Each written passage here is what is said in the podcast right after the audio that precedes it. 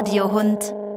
Also ich glaube, ich habe eine sehr schöne Kindheit gehabt, zusammen mit meiner etwas jüngeren Schwester Edith. Und da hat es natürlich viele lustige Geschichten gegeben. Kinder, Damen, Herren und Welpen, ihr habt ihn vielleicht schon erkannt.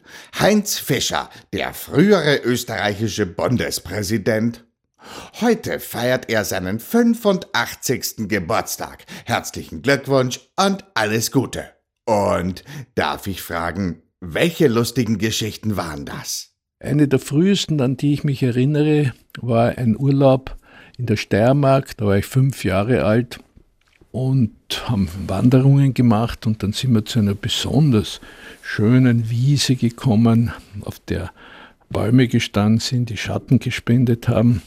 Und wir wollten uns eigentlich dort auf dieser Wiese niederlassen, aber da war so ein Holzzaun mit einem Tafel Achtung böser Stier.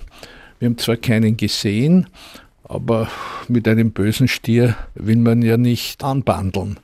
Daher haben wir also das respektiert, haben uns außerhalb dieser Wiese ein Platzl gesucht. Stier ist keiner aufgetaucht. Am nächsten Tag sind wir wieder dort in der Gegend gewesen, sind dort vorbeigegangen, waren traurig, dass das eine Wiese für den Stier war, haben uns ein anderes Platzl gesucht.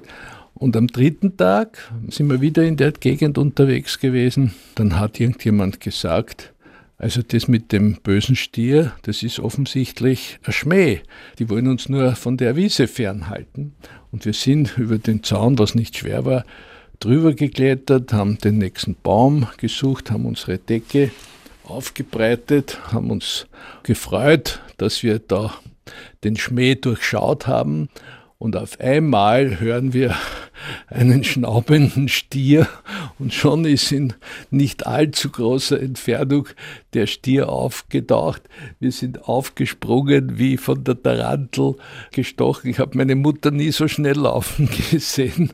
Gerade wie wir mit Mühe und Not uns über den Zaun drüber gewurstelt haben, hätte uns der Stier beinahe schon erreicht und ist breitbeinig und schnaubend, aber hinter dem Zaun vor uns gestanden und wir haben die Wiese nie mehr betreten. Da hattet ihr wirklich Glück.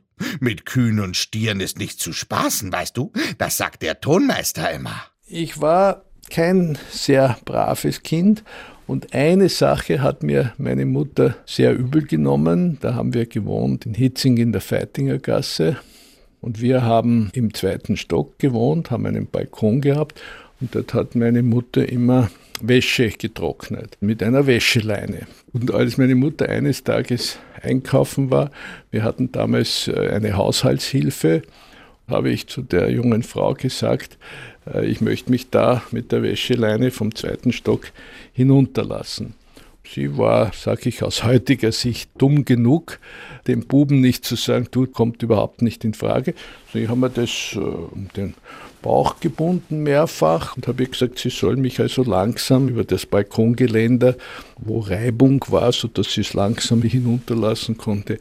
Und ich bin mir also wie ein Pionier vorgekommen, wie ich da hinuntergeschwebt bin an der Wäscheleine. Und wie ich unten war, habe ich gesagt, bitte wieder hinaufziehen. Aber hinaufziehen war doch nicht ganz so einfach. Und jetzt hat die Reibung dagegen gewirkt. Und wie ich so auf halber Höhe war, hat sie gesagt, ich, das ist so schwer, ich kann nicht mehr, ich kann nicht mehr.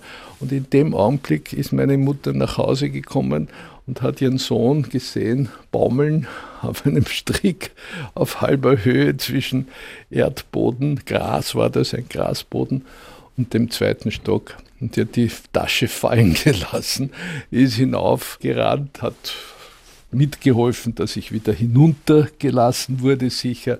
Und dann hat sein Donnerwetter gegeben, wie ich es vorher und nachher nie erlebt habe.